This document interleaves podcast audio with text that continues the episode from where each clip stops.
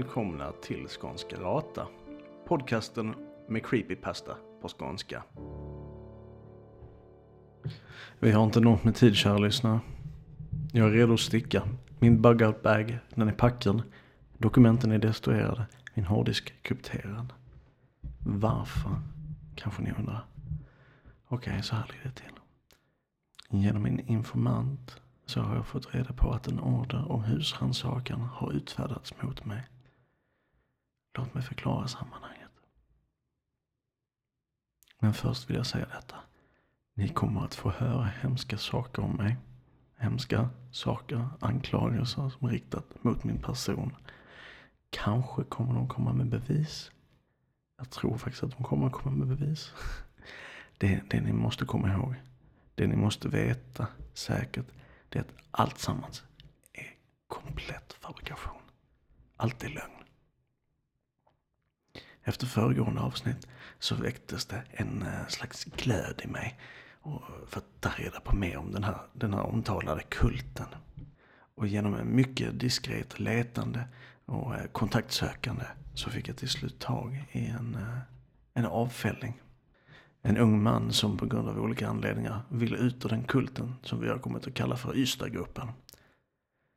Och genom en del planerande så löste vi det. Som så att vi bytte plats. I retrospekt kanske inte den bästa av idéer. Jag fick honom att eh, kunna ta sig ur landet utan problem. Och jag tog hans plats vid ett möte. Satt att ske ute i ett skogsparti strax sydväst om Stenshuvud. Allting gick i lås. Tänkte att det här skulle bli mitt största scoop genom tiderna. Det här va? Nu, nu, ska vi, nu ska sanningen komma fram. Så det var mitt i natten som jag, jag körde ut på den samlingsplats min unga kontakt han hade uppgett och, och klev ur min hyrbil. Som jag naturligtvis har, hade sett till att var, den var hyrd av en falsk identitet och inte av mig personligen.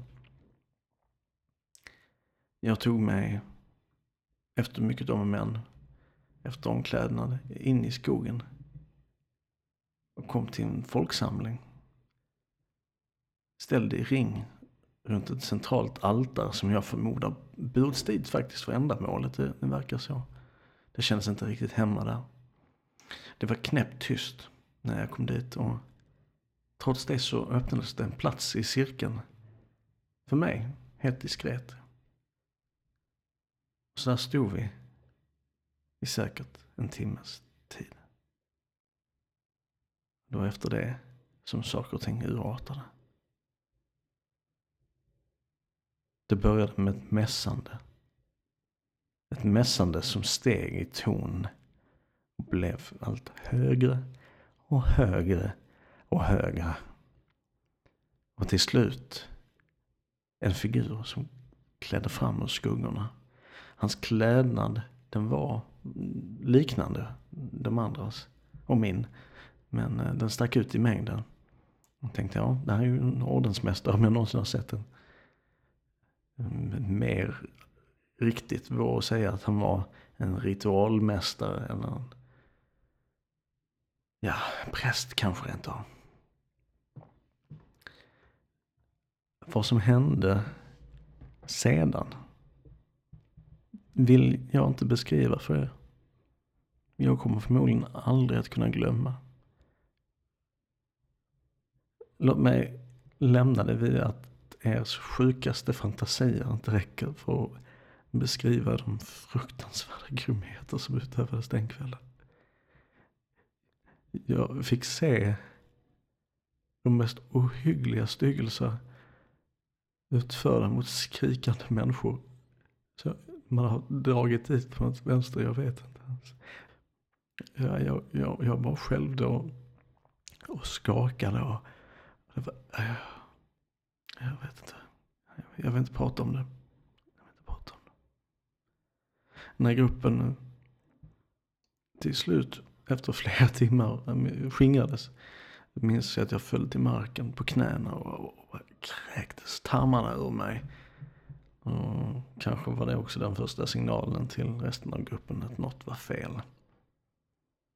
Mitt sista minne från den kvällen och från hela perioden sedan dess var hur jag satt i min bil. Hämtades en, någon form av anda. Allt snurrade. Jag minns bara att jag hörde ett klonk som om bildörren slog igen bakom mig. Till passagerarsätet, antar jag. En vag känsla av att jag inte var ensam i bilen längre. Sen var det bara svart. Ingenting. Fram till par timmar sedan. Tre och en halv timme sedan. Jag kvicknade till på golvet i mitt badrum hemma. Ja. Jag låg utkravlad eh, badrumsgolvet. Jag brann i skinnet liksom. Jag hade jätte, jättehög feber. Jag har fortfarande feber. Eh, jag såg ut som ett lik i ansiktet. Alltså jag är helt, helt blek. Jag lyckades på något sätt släpa mig ut i hallen och, och, och in i köket och, och liksom ja, svällde, svalde i mig lite, lite eh, liksom febernedsättande. Och hela, hela jag, jag vet inte vad jag ska beskriva. Min lägenhet såg ut som det ser ut som man har tagit en ballong, fyllt den med blod och bara slängt den. För allt vad jag vet så är det precis det de har gjort också. Min lägenhet ser ut som en skräckfilm. Det, det luktar som en slaktarbo där inne. Jag har dragit ner alla gardiner så att ingen ska kunna se. Det är, något, det är något kladdat på väggen i vardagsrummet. Jag fick panik. En ohygglig känsla av déjà vu slog mig som att det här, det här var väl... Men det har inte hänt förut, jag förstår. Jag fick panik i alla fall. Jag ringde en kontakt liksom. En av de få personer som jag vet att jag kan lita på. Och vi, vi är överens. Eh, det, det är blod som har tydligen så har något sånt här hänt förut. Men det kommer jag faktiskt inte ihåg. Jag svamlar. Jag, jag, jag, vet inte, alltså jag vet inte vad jag har gjort de senaste veckorna. Jag saknar helt klara minnesbilder sen, sen den där kvällen. Jag är bara säker på en enda sak egentligen. Och det är att jag är helt jävla övertygad om att de avslöjade mig den kvällen. De demaskerade mig. De, på något sätt så fick de reda på vem jag var. Och istället för att bara döda mig på plats så släppte man mig. För att göra det här mot mig. Jag vet inte vad jag har hållit på med. Jag, jag, har en, det är som att jag har en stor jävla måltavla ritad på mig med tanke på hur jag ser ut. Mina fingrar, mina händer, allt. Man kommer anklaga mig för saker. I min frånvaro. Man, man har alltså man har konstruerat ett scenario för polisen och för andra myndigheter där jag systematiskt framställts som en styckmördare och som komplett psykiskt instabil. All bevisföring, all bevisföring som de kommer att hitta i lägenheten, den förstärker bara den tesen. Jag kunde omöjligt vara beredd på med vilken rå, jävla råstyrka man har slagit till mot mig. Man har fabricerat bevis. Man har antagligen drogat mig flera veckors tid. Hur det ens funkat, det vet jag inte. Man har brutit sig in i min lägenhet och planterat det här materialet hemma hos mig. Här finns ingen tid att städa undan nu. Det finns, det finns ingen tid för någonting. Det är därför, därför flyr jag. Inte för att jag är skyldig, kära lyssnare. Det är viktigt att ni vet.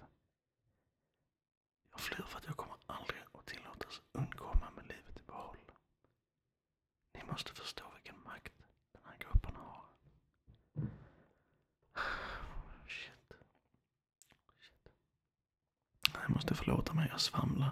Jag har fortfarande väldigt hög feber. Ni kanske hör på min röst att jag, jag låter inte helt bra. Men feber eh, har jag nog berättat om redan, tror jag. Så jag kommer inte ens ihåg vad jag gjorde för fem minuter sedan. Men jag kan inte ens vara säker på att det är den riktiga polisen. Om det nu skulle knacka på dörren. Det finns ingen anledning, eller, det finns, det finns ingen anledning att tro att det skulle vara det. Det kan vara det, men det kan lika gärna vara andra hejdukar som kommer hit för att skjuta mig i huvudet. Kommer ni ihåg den där polisutredaren? Som, han som jag har skrivit till mig innan. Hans historia har vi varit med på podden innan. Han, han den utredaren som fick hela sin psykiska hälsa liksom ruinerad för att han kom gruppen för nära. Han är död. Jag fick ett mail. Han är död. Nu, om jag inte gör något så kommer det vara, kommer det vara jag härnäst.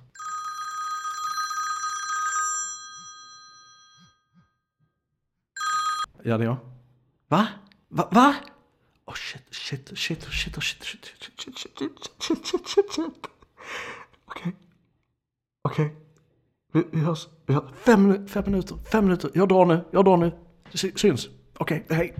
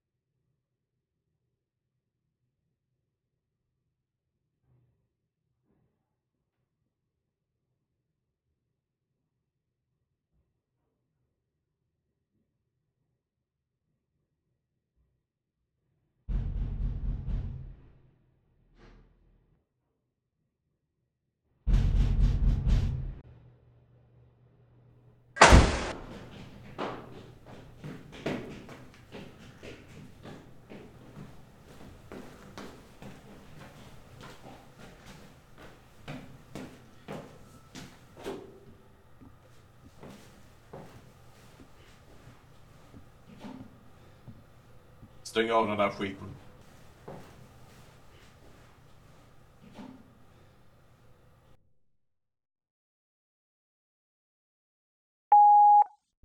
Eh, jag är... Eh, eh, ja, vad fan, det, det, spelar ändå ingen roll.